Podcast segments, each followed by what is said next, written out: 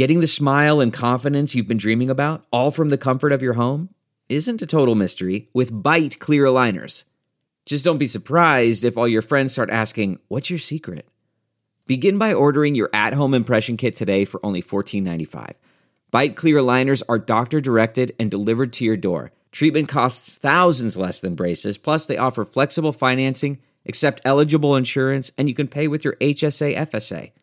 Get 80% off your impression kit when you use code WONDERY at Byte.com. That's B-Y-T-E dot com. Start your confidence journey today with Byte. Welcome to Blue Mountain Village Voices. Well, good afternoon, Paula Hope, and congratulations on your candidacy for council for a second term. Yes, thank you, Andrew. I'm delighted to be able to put my name forward for a role that uh, I've really enjoyed over the last couple of years. And I have such love for this community. I'm so delighted to to be considered to be part of the next steps. That's great. Well, uh, I know it has been uh, an exciting four years and lots of change in our community. You know, council has had to uh, uh manage growth change, the same labor shortage that all of us have had to manage. And then you had a pandemic in the middle of everything. So when you look at what council has achieved in the last uh, few years, it's quite remarkable. Were there any lessons that you took from uh, the that pandemic period that you'll take forward in the in the rest of your career, just as a person? Yes. So, first of all, thank you for the recognition about the role of council in COVID. I think that council has had a very successful four years. You know, were they perfect years? No, but there was so much that was achieved. So, thank you for saying that. And thank you for recognizing specifically how council had managed the pandemic. In terms of lessons learned, I mean, every day there were lessons to be learned throughout the pandemic. And also, I was appointed in the middle of the council term. So I was appointed about a year and a half in, but right the first day that council went virtual was the day I was sworn in. So it was March 30th, 2020. So what did I learn? I mean, I learned about for my career because I am a, I am a certified trainer and a certified coach. So the wonders of virtual is mm. what I learned. I had a real bias for face to face interfaces.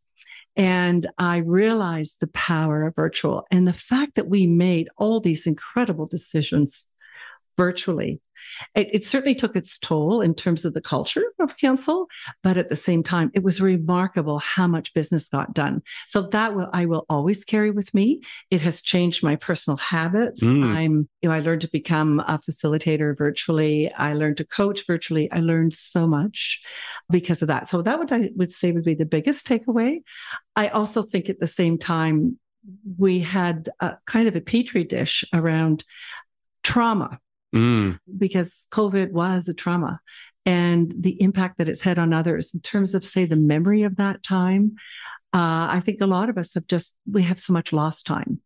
And I think we're still recovering. And I think it's going to be taking a couple of years. And I hope that everybody remembers this about themselves so that if they find that they're not themselves at times around issues, they, I think everyone should look at that. So, how many times in our history have we had that opportunity to be in a collective trauma yeah. and, and to help each other after. So i think we need to be very generous to yeah i well. would agree with you. Yeah one of the things that i learned interestingly is that how much i relied on in the past my recent and long term experience to guide me in decision making. So, you know, over a career, you kind of build instincts, you know, managing the village and working in the community here, you sort of build instincts on how seasons go.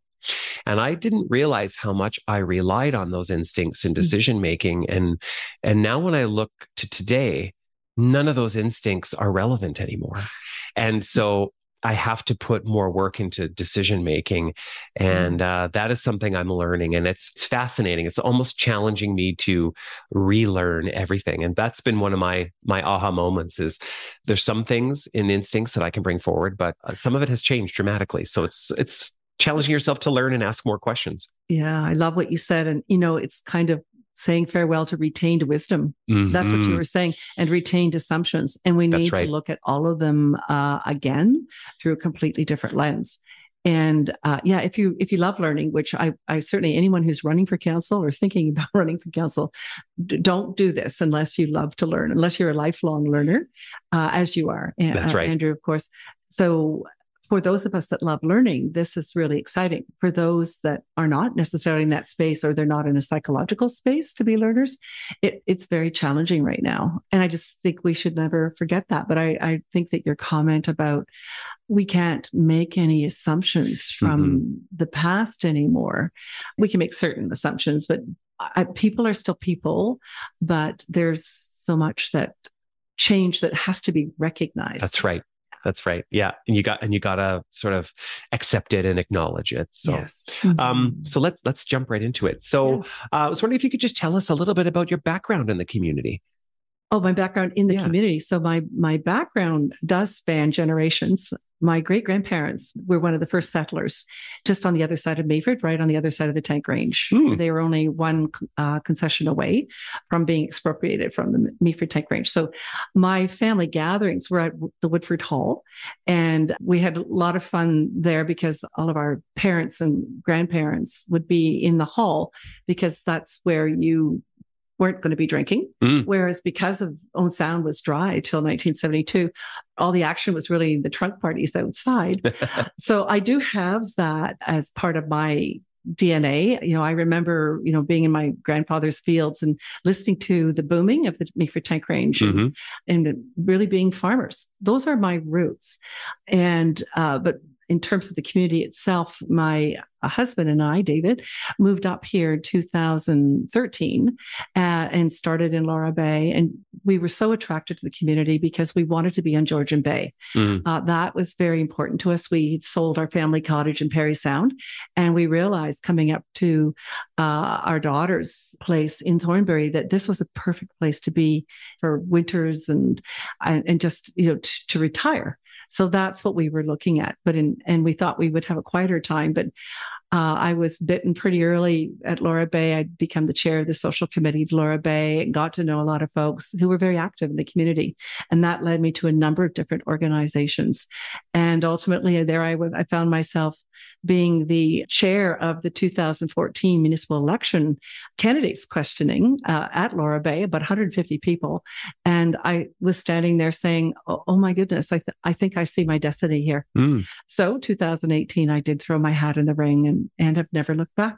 It's amazing. Yeah you're part of a really interesting trend, especially from folks kind of on the eastern side of Georgian Bay uh, mm. who had cottages in that area, but have actually chosen to settle here and retire here because it has that full four season yeah. lifestyle and you can have a lot of your your needs met all year round and there's attractions and and you know winter sports summer activities so it kind of has it all although there's a few things that you know we know we still need to work on but uh, you can see why people have have chosen to do that yeah. oh i i do think and that's you know why i would run for election i do think that we live in one of the most beautiful places in this country even. And we in my view we have one of the best countries in the world. I value democracy and democratic values and transparency and all of those elements. And and i just feel that we're so very fortunate here. So I love where I live. I know that something like 93% of, uh, in a recent survey of, of the people who live here, love where they live. Mm. But the biggest challenge, to your point that there's more to do, we really need to protect what we have. And that has motivated me. That was the first reason I ran in 2018. Uh, I grew up in a small town in Unionville, Ontario, and I saw Unionville save itself through the Village Festival. Eventually, it wasn't able to, but I saw what community action could bring. And I, you know, since that time, it has lost its character. And and I've seen the same thing with Oakville. So I am very determined, mm. very determined that it will not happen here that's why I ran. Excellent. And so how would you define that? What what are the things that are the biggest threats on the horizon? In terms of that, you know, if it's local or even in some of those other communities, mm. what has taken something and changed its character so dramatically that it can't be recovered from? So going back to what I've seen yeah. versus what I think threatens, because yeah. I'd like to go to what threatens yeah. Yeah, start that. Yeah. But but uh, what I have seen is development that's not thought through. Mm. Uh, and, uh, you know, the, the, municipalities need to protect themselves, but they want to have, I, am not against development, but I'm certainly against development that isn't well thought out. Uh, so partnering with the developer to really create, to meet the needs of the municipality. And I do believe that can happen very much. So it all is about great conversations and great directions and goals and so on. So, uh, what I saw happen was careless mm. development or careless oversight. Uh, I have certainly seen very poor leadership that created this situation. So I have, I am a student of leadership. I value great leadership principles. And also the Unionville example was the Pickering Airport, which was forcing the buying up at the time. So governments not showing a whole lot of foresight and then changing their minds or having an election. So a mishmash of activities that have created the result that when I was driving, I so I was I am a cyclist, and so I cycled a lot in the Unionville area, and I was going up the road you know, maybe 10 years ago. And I was trying to find where I grew up mm-hmm. just by sight. And none of it was familiar. It was only till I could see a tree in the distance that I remembered that was in a park that was still there. So when you've lost that and you've seen that happen to your origins, for me anyway, I find it very motivating. I'm very passionate about what we have up here. And if I can, I'll go into Blue Mountains and about sure. yeah. um, what I find is such an opportunity is that so much of the area of, of, of the town of Blue Mountains is protected, mm-hmm. hopefully, yeah. through the Niagara Escarpment Commission, because I'll get into one of the threats there, or the Georgian Bay Biosphere, or there, and we have wonderful agricultural zoning and special agricultural zoning, special ag lands. They really can't be touched, and I love that. So over fifty percent of our lands are controlled, are, are regulated. It's hard to get at them, with the yep. exception of one element, which I'll talk about, known as Castle Glen. But we then have the opportunity the people part to protect our tree canopy, to do all the things that we need to do to protect the lungs of the world uh, through good policies, to grow well, to work through uh, our trees, our natural infrastructure, and to really come up with what is already a special place to, to be absolutely exceptional mm-hmm. and a seven generation opportunity. So we need to do it right. So you can see from my passion that it's the municipal government certainly working with the provincial government, which I'll get to in a moment, to protect what we have. The, the blend that we have, uh, one of my favorite things about the town is the vistas. Mm. So as a cyclist, you know, I go up the top of uh, Grey Road 33, not far, and you, and it, it's just stunning. You yeah. just don't see that. And of course, from the top of the mountains, it's it's exceptional. So we have to yeah, preserve all of that. For sure. So it's it's interesting in the the original master plan for the village, and there's a there's a really great landscape master plan and structural master plan. It was all designed to facilitate views and vistas. So where the buildings were placed, how everything was built, the, the height, the shape, it vistas is a big part of what we protect through our internal policies around uh, installations, building, etc. So yeah, that resonates with me, and and it's it's something that we we hear a lot from visitors as, as, something they really appreciate about coming even in even in the village which is a, beautiful but manufactured environment a built environment. It, that was a really central to the theme. Yeah. Oh that that that is really exciting to hear. And this is no accident. Yeah. That, that, you know, and certainly the village being such a core part of our economic abundance and cultural abundance. So we are so fortunate, but we have to be just as fortunate in our wisdom in preserving our future. For sure. And that uh, I always worry about I call it, you know, death by a thousand cuts. So if we make the wrong decision as a council to let's just say, you know, go up to five stories in a key building in the community, well, that that can change our small town branding. So we, we have to be vigilant at all times to make sure that we are protecting ourselves every day. Mm-hmm. You know, mm-hmm. I know you're a marketer as well, and you know that it's your actions every minute that preserves your brand. Yeah, and that small sure. town brand yeah, is worth important. a fortune. Yeah. You know, look how carefully done the Blue Mountain Village is done done and, and the quaintness of the Thornbury Main Street. Some of it came from happenstance, mm. but a lot of it came from you know just design with purpose design and purpose yeah it was and, designed with purpose. yeah yeah so on the and then we'll move on to the next question which is sort of related but from a municipal perspective what is the best lever or what is the best thing that a municipal council can do to protect that culture is it a very robust and deep official plan are there other things like what, what do you think uh, yes. So first of all, I, you know, I, as you know, I was the chair of the official plan steering committee, and I was there because, partly because of the passion that you've just heard about. So I do believe that official plans, well written, well researched, really well execution, mm-hmm. being really key as well. I do believe that official plans can do a lot of controls. At the same time, back to the vigilance you know that's exhibited in the official plan but for example Castleglen mm. you know hmm. you have a situation where you need to take leadership you know and i think our council has done a good job we've anticipated this we haven't had any applications yet but we're already looking to and our citizens have encouraged us and taken great leadership as well so that we can protect something that would be very serious if we were to entertain the Castleglen develop, development we could lose our unesco accreditation which is so fundamental to everything that we have. So that kind of vigilance as well. Mm-hmm. So it's mm-hmm. being ahead yeah. as well to prevent the death of the thousand cuts. So it's just like any good marketer. Yes, there's what you do every day, but it's also, you know, mm-hmm. what you're setting up for tomorrow. And is, can an official plan address grandfathered or grandparented projects mm-hmm. like that? we are going to find out. I okay, suspect that this is, I think we have to do everything we can. Hmm. And that does include going to our provincial colleagues because, you know, way back when, you know, this situation came up in earlier times, we had provincial representation, leaders of political parties speaking up and helping us.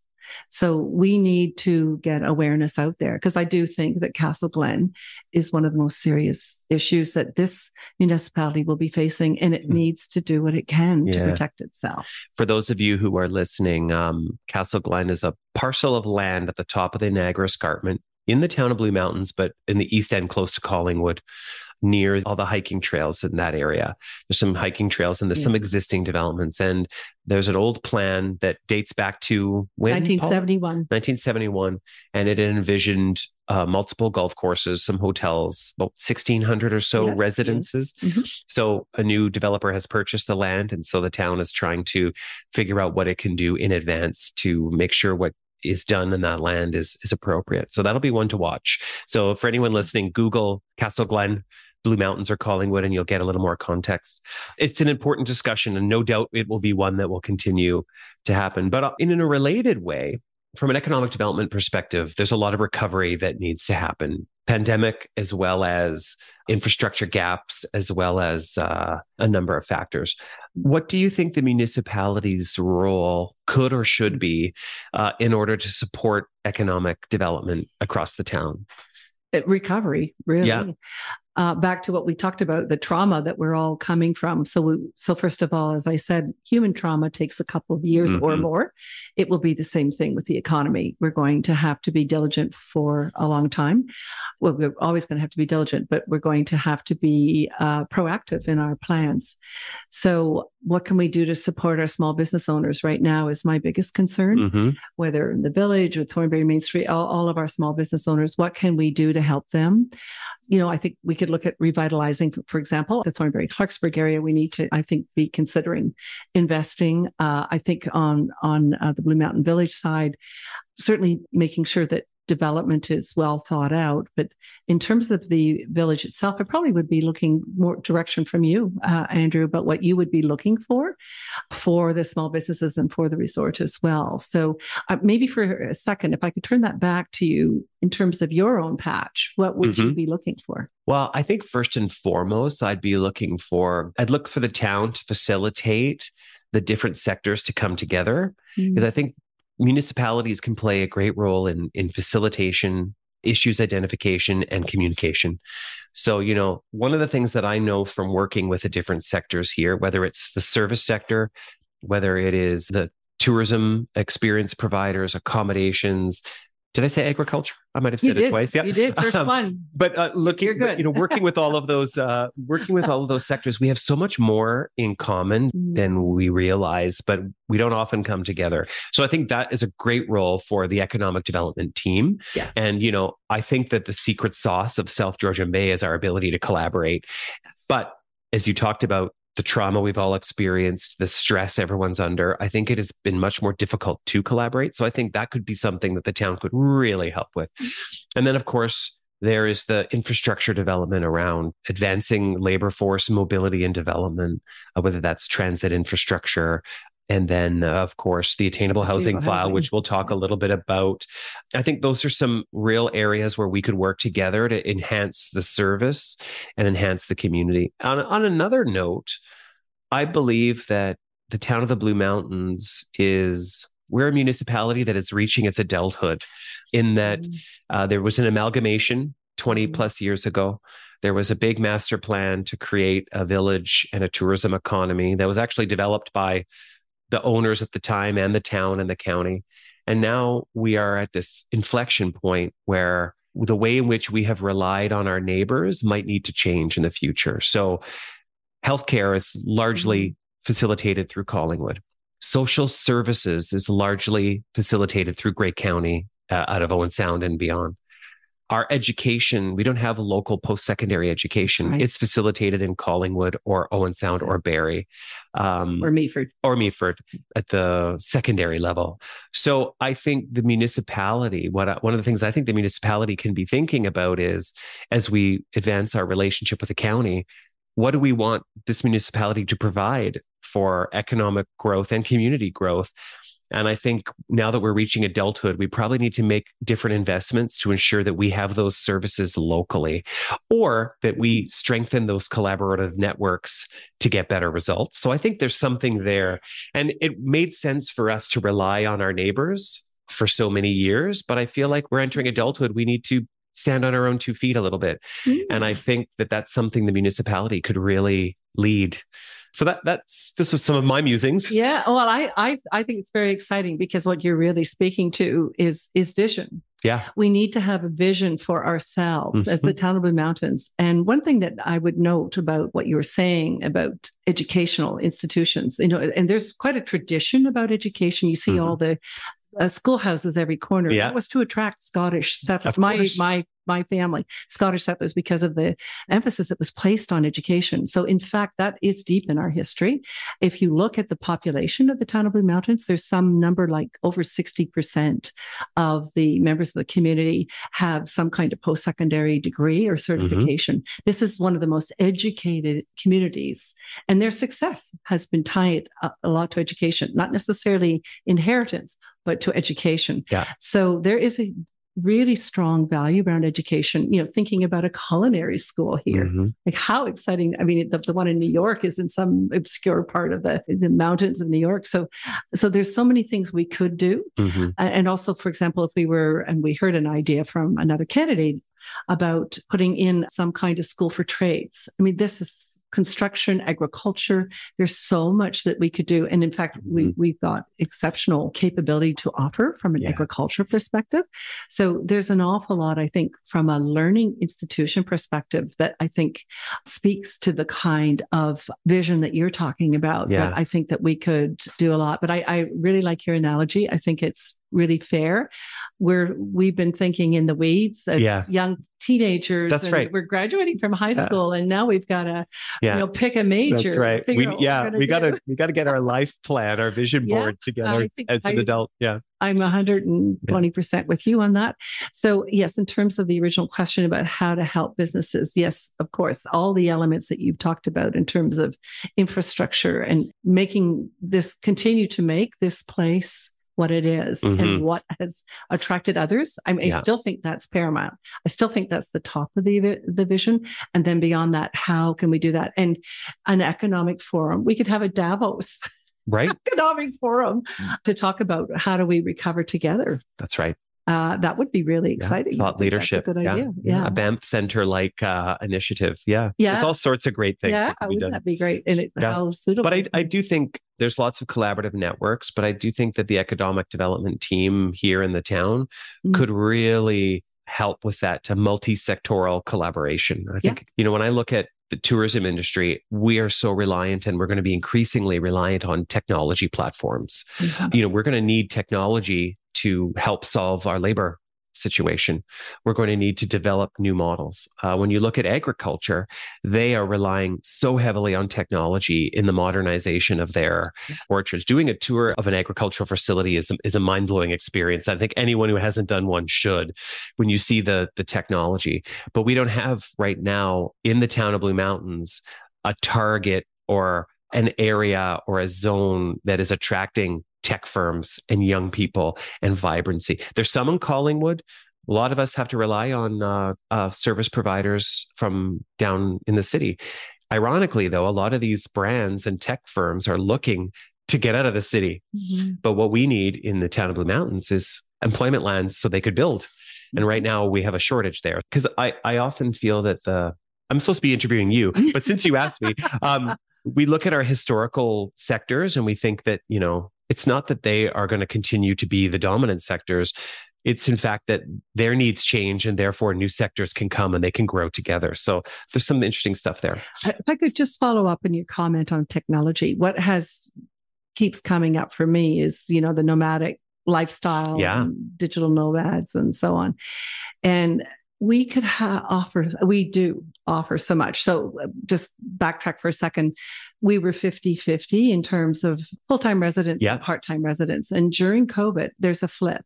So it's 42% now that are part timers and almost 60% full timers. And it's because it's a big shift during COVID, they saw how beautiful this, you know, it is here. So we have lifestyle yeah. to offer, mm-hmm. extraordinary lifestyle as you would in San Francisco or, you know, so we, we would compare anywhere in the world. And I think Collingwood is bringing that forward. And I think mm-hmm. we could really amplify that. So, yeah, yeah. I think Collingwood is, uh, is a few steps ahead uh, on that diverse uh, attraction of different sectors. Yeah. But I agree with the opportunities We don't like to admit there. it, but I think you're right.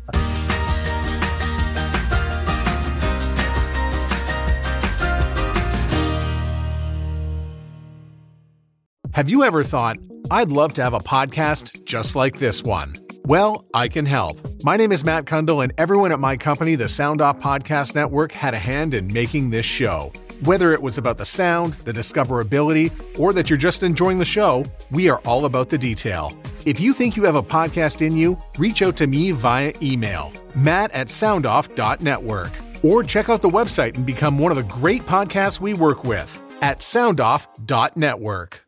Delve into the shadows of the mind with Sleeping Dogs a gripping murder mystery starring Academy Award winner Russell Crowe. Now available on digital. Crowe portrays an ex homicide detective unraveling a brutal murder he can't recall. Uncovering secrets from his past, he learns a chilling truth. It's best to let sleeping dogs lie. Visit sleepingdogsmovie.com slash Wondery to watch Sleeping Dogs, now on digital. That's sleepingdogsmovie.com slash Wondery. So let's talk a little bit about, um, and thank you. I really appreciate that perspective. I want to ask you a little bit about transportation. There's so much talk about transportation. The other day, I had this experience. I was driving from Meaford to the village for work, and I had a 750 meter traffic jam uh, at the major intersection in Meaford.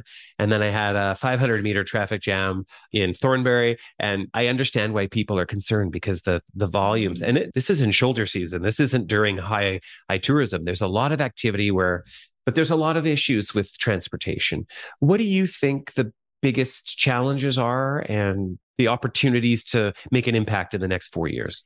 Yes, so I know that transportation is an area of expertise for you, and and I think that the transportation master plan has done some wonderful work, and I know that you're involved with that, Andrew.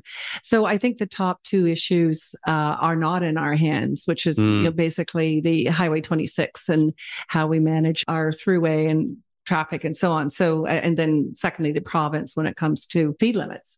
So uh, we, the town has adopted an approach where it's going to work very carefully with both of those levels.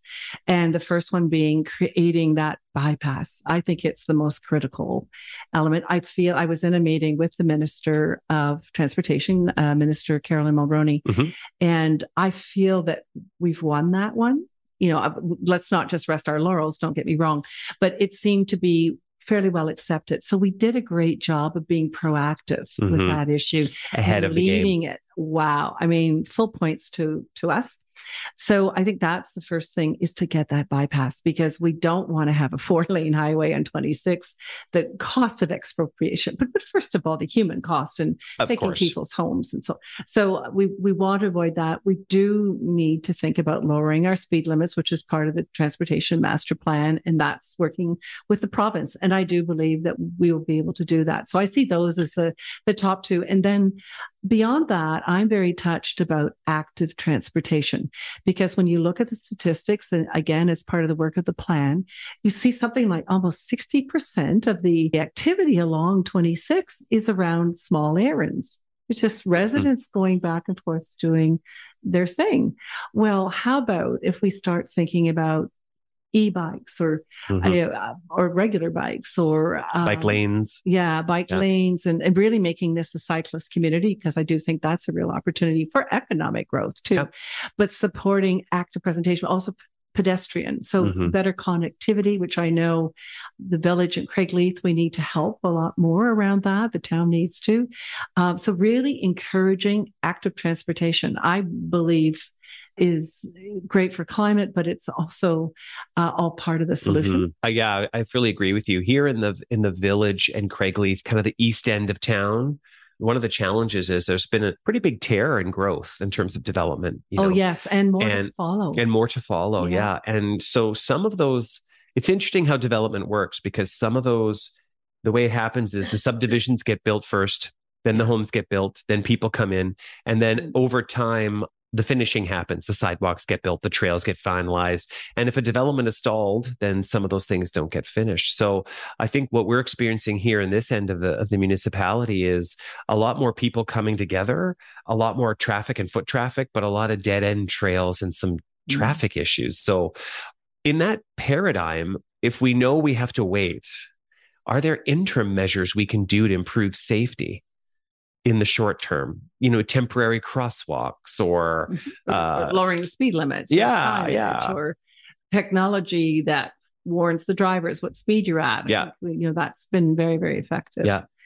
Uh, yeah so all of those i think are key. So there's a provincial policy statement that we studied as part of the official plan review and it insists that infrastructure should be completed before you do development. Well how about doing that? yeah. Uh, so I, I think that we've been a wonderful rural community and we're we're we're growing up now and yeah we need to finish and i do think that there's a lot here on yeah. this side well, on the east end yeah that we and, need to look at you know the homeowners and the developers have front paid those things so the development charges go up front to pay for that. So the town is sitting on some reserves related to that. So part of it is how more quickly can we implement some of these things? Yeah. And how can we build without sidewalks? Like that, those have to be put in. And I think if you're looking at the city, you usually see that. Yeah. So we yeah. we need to mm-hmm. make sure that we're in the big leagues, which is yeah. where the rest of the world sees yeah. us. So I think that we need to look at that. Now I full kudos to the town and to the town's leadership. It's part of the success, in my view. We've hired heavily to get really well qualified leadership around implementing infrastructure. We pulled off a real infrastructure challenge with downtown Thornbury with 100 year old pipes and trees that had to be worked around and an uproar in the community. And we've been able to manage it really, really well. Mm-hmm. Built a new parking lot downtown. Build new, thank you. The parking lot downtown, which, you know, always comes with excitement, but, but yeah, what a help to retailers. So all of that, uh, we, we're on our way. We've hired infrastructure staff who are going to help us with the you know 200 million dollars of mm-hmm. projects mm-hmm. that we've heard about that yeah. we need to implement that's in the works now yeah. and i'm really proud uh, that's not easily done as i know you could appreciate those that are involved with yeah. implementing programs yeah. something as massive and as expensive as that of the of infrastructure programs, they have been well led and well executed. And over the next uh, council period, we're going to see the fruits of all mm-hmm. that labor. Yeah, I've definitely seen that, and our and the the the Craigleith Village community has seen a lot of that happen, particularly in the Thornbury area. I think what the the members here are looking for next is to finish that and see that same level of investment in Craigleith. Yes. Uh, it's lacking. Yeah. So what happened, particularly in the Thornbury issue, is that it was becoming really pressing. The hundred-year pipes, you know, there was roots all around. You know, it was serious.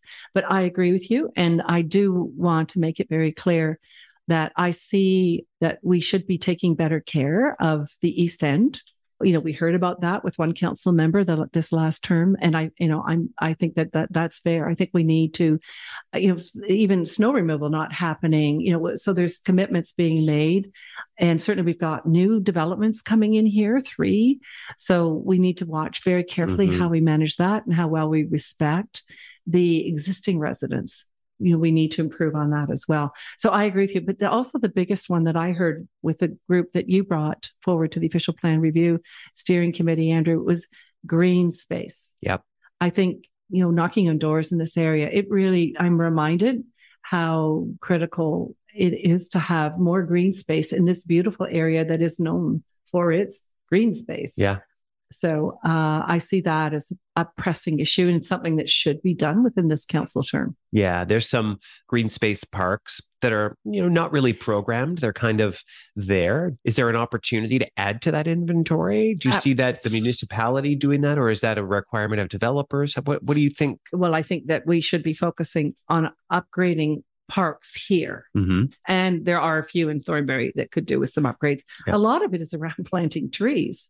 So that only adds to the lungs yeah. of the world. So, but uh, yes, I do think that there should be, you know, obviously I'm working with my colleagues and so on to bring this about. But yes, I do think we need to uh, look at green space, uh, whether it's through acquisition or through developers or working with the community.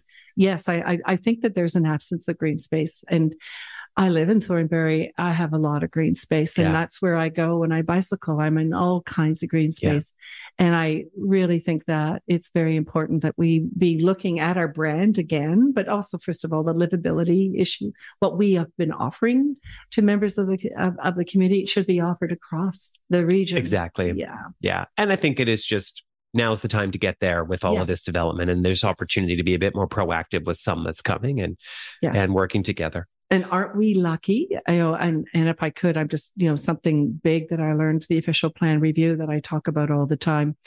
That we're at that point where we can fix things now. But one of these days, death by a thousand cuts, we're not going to be able to do that. And for me, the big statistic that came from the growth management report that the official plan steering committee commissioned, and that is, is that we have 4,500 committed approved units in our pipeline right now. And in order to meet our social and political obligations through the county or through the town, we're only required to build 3,500 units over the next 25 years. We have already lived up to our commitments. Yeah. So then we can be thinking about green space. Yeah, for example, sure. we yeah. don't have to be in a rush like so many other municipalities. We have to make those units attainable as much as we can, mm-hmm. not taking anything away from that responsibility. But we have no problem building here or builders wanting to be here. Yeah. Yeah. I think it'll be interesting to inventory those 4,000 units to see how many of them are estate type single detached versus uh, higher density? I suspect I know the answer, but yes, uh, we do. We need yeah. to look at that. Seven hundred yeah. of them have been dedicated to Castle Glen, by the way, yeah. according to the okay. planners. So, gotcha. But I agree with you that the mix and range of housing is all part of the solution. So we need to look at larger homes. We've we've had more than our share. We have beautiful estates here. We're talking about new uh, builds and whether we want to take responsibility around whether we have policies that mm-hmm. discourage mm-hmm. larger yeah. square footage when it's just not needed mm-hmm. and you're taking up valuable green space and farmland. Yeah. So yeah, work with us and yeah. I mean, density is a scary word and people immediately go to height, but there's so many different ways to get a, a strategy for density that helps get more units, a me- better mix of housing, and also protects the environment.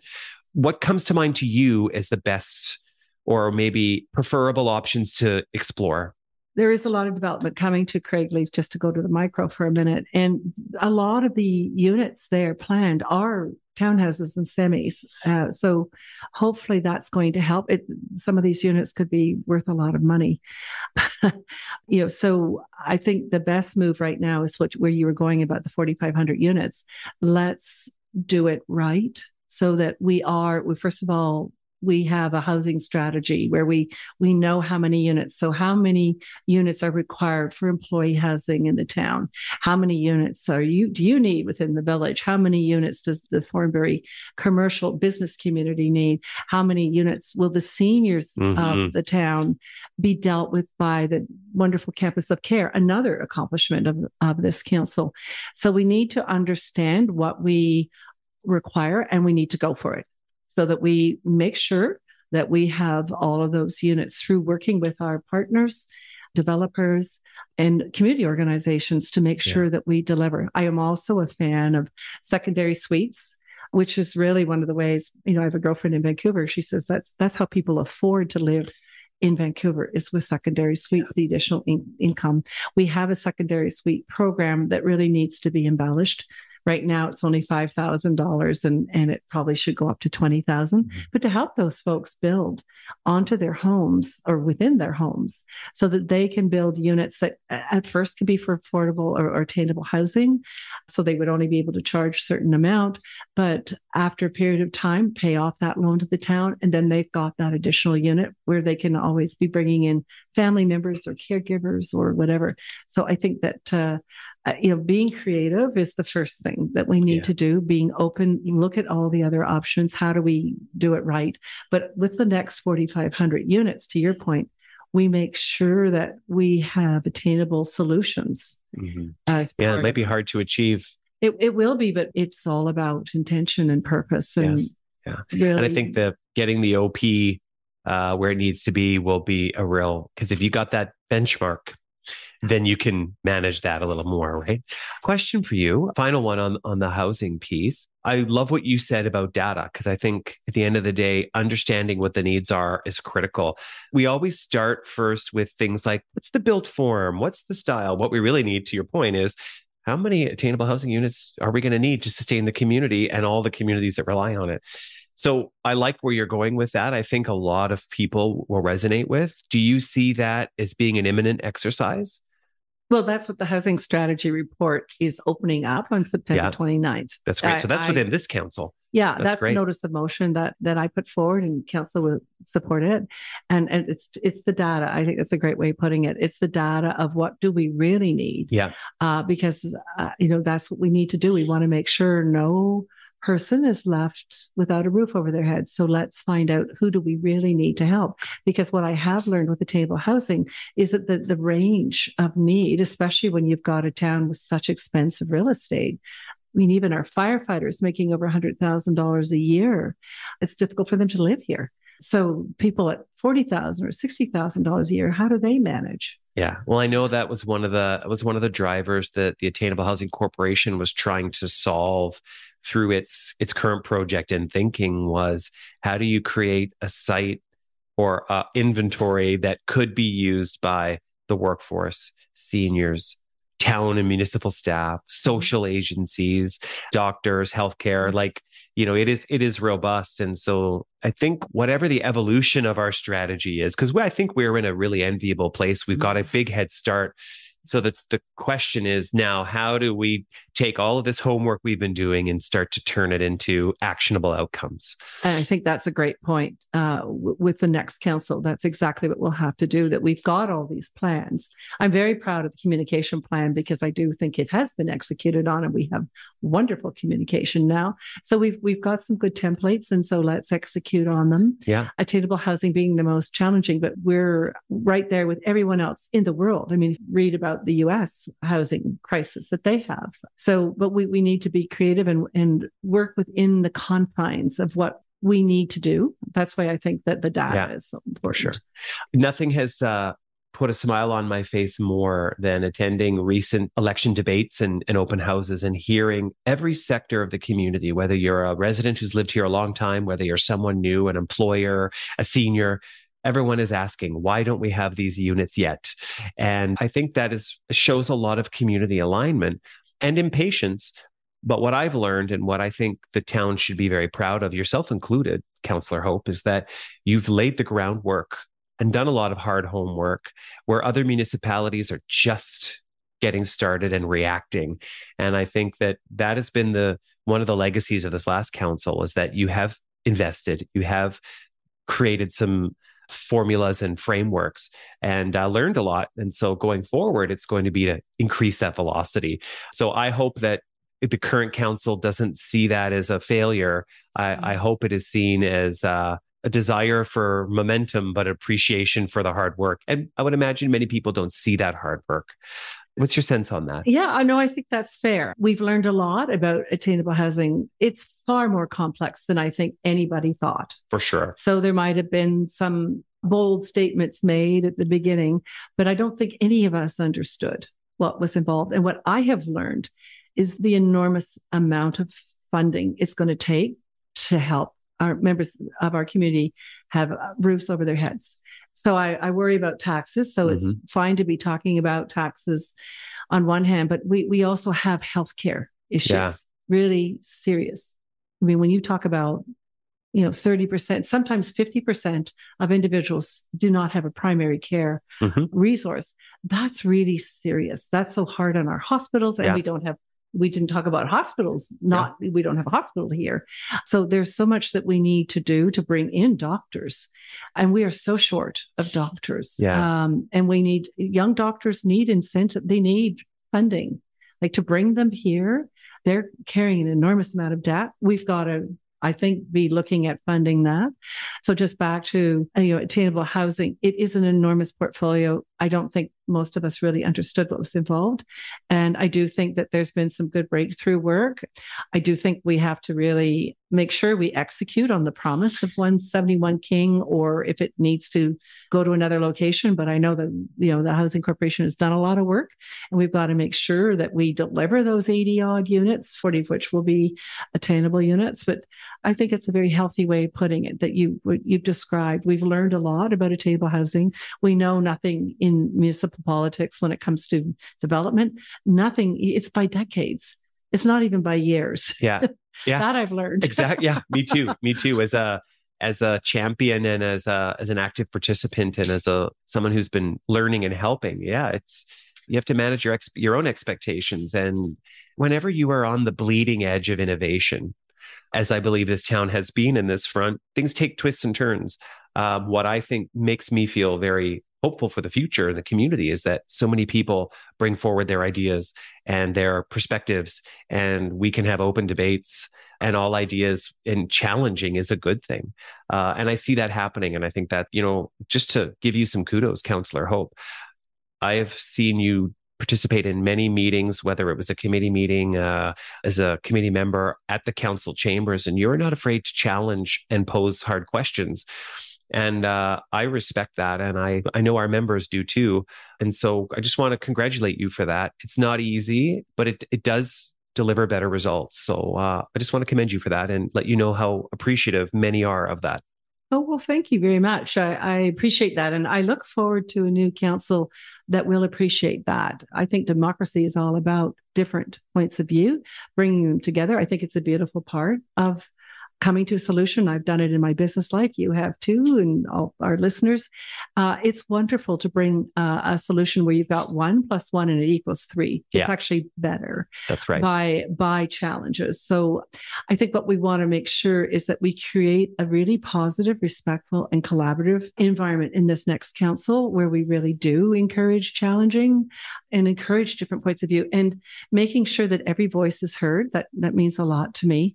And you know, I, I think that if there's anything that we didn't do well at this council, uh, it's creating that positive culture at, at all times. Uh, so I, I really look forward to much better days. Great. Yeah good good learning from the from the experience and then just making it better right? It makes you stronger too. There's absolutely. no question. Absolutely. Well uh you know if you don't ruffle feathers from time to time i don't think you're really uh doing what you need to do. So to me it's always a sign you're on the right track when there's a little bit of debate. You know it's yes. it's, it tells you you're in the right in the sweet spot. So i always yes. look for that yeah. yeah. So thank you. I think that's great. I, and uh, I do think that most of our community members think that way too. Yeah. And they want a council that works really well together, that respects one another and invites diversity mm-hmm. from a point, point of view and in, in many other ways. That's right. Well. And, well, and as we become more diverse as a community, that means more points of view will come to the table and you don't want to stifle them. You actually want to encourage them. Yeah. So that's, uh, that's fun for sure. Absolutely. Well, I want to thank you so much for taking the time to share a little bit more about yourself, your experience, and to talk about so many issues. And um, I know our members will will really appreciate that you took the time to sit with us and to share some of your your thoughts and plans for the future. And we wish you all the best in the election to come. Well, thank you very much, Andrew. I, I, I really enjoyed my interaction with you and with the uh, Blue Mountain Village Association. Uh, and I think there's a lot more that we can do. And I look forward to doing my part if I have that opportunity. Wonderful. Thank you. Well, have a great day and thanks again. Thank you. Thanks for listening to Blue Mountain Village Voices, a production of the Blue Mountain Village Association. For more, go to bluemountainvillage.ca. Another Sound Off Media Company podcast.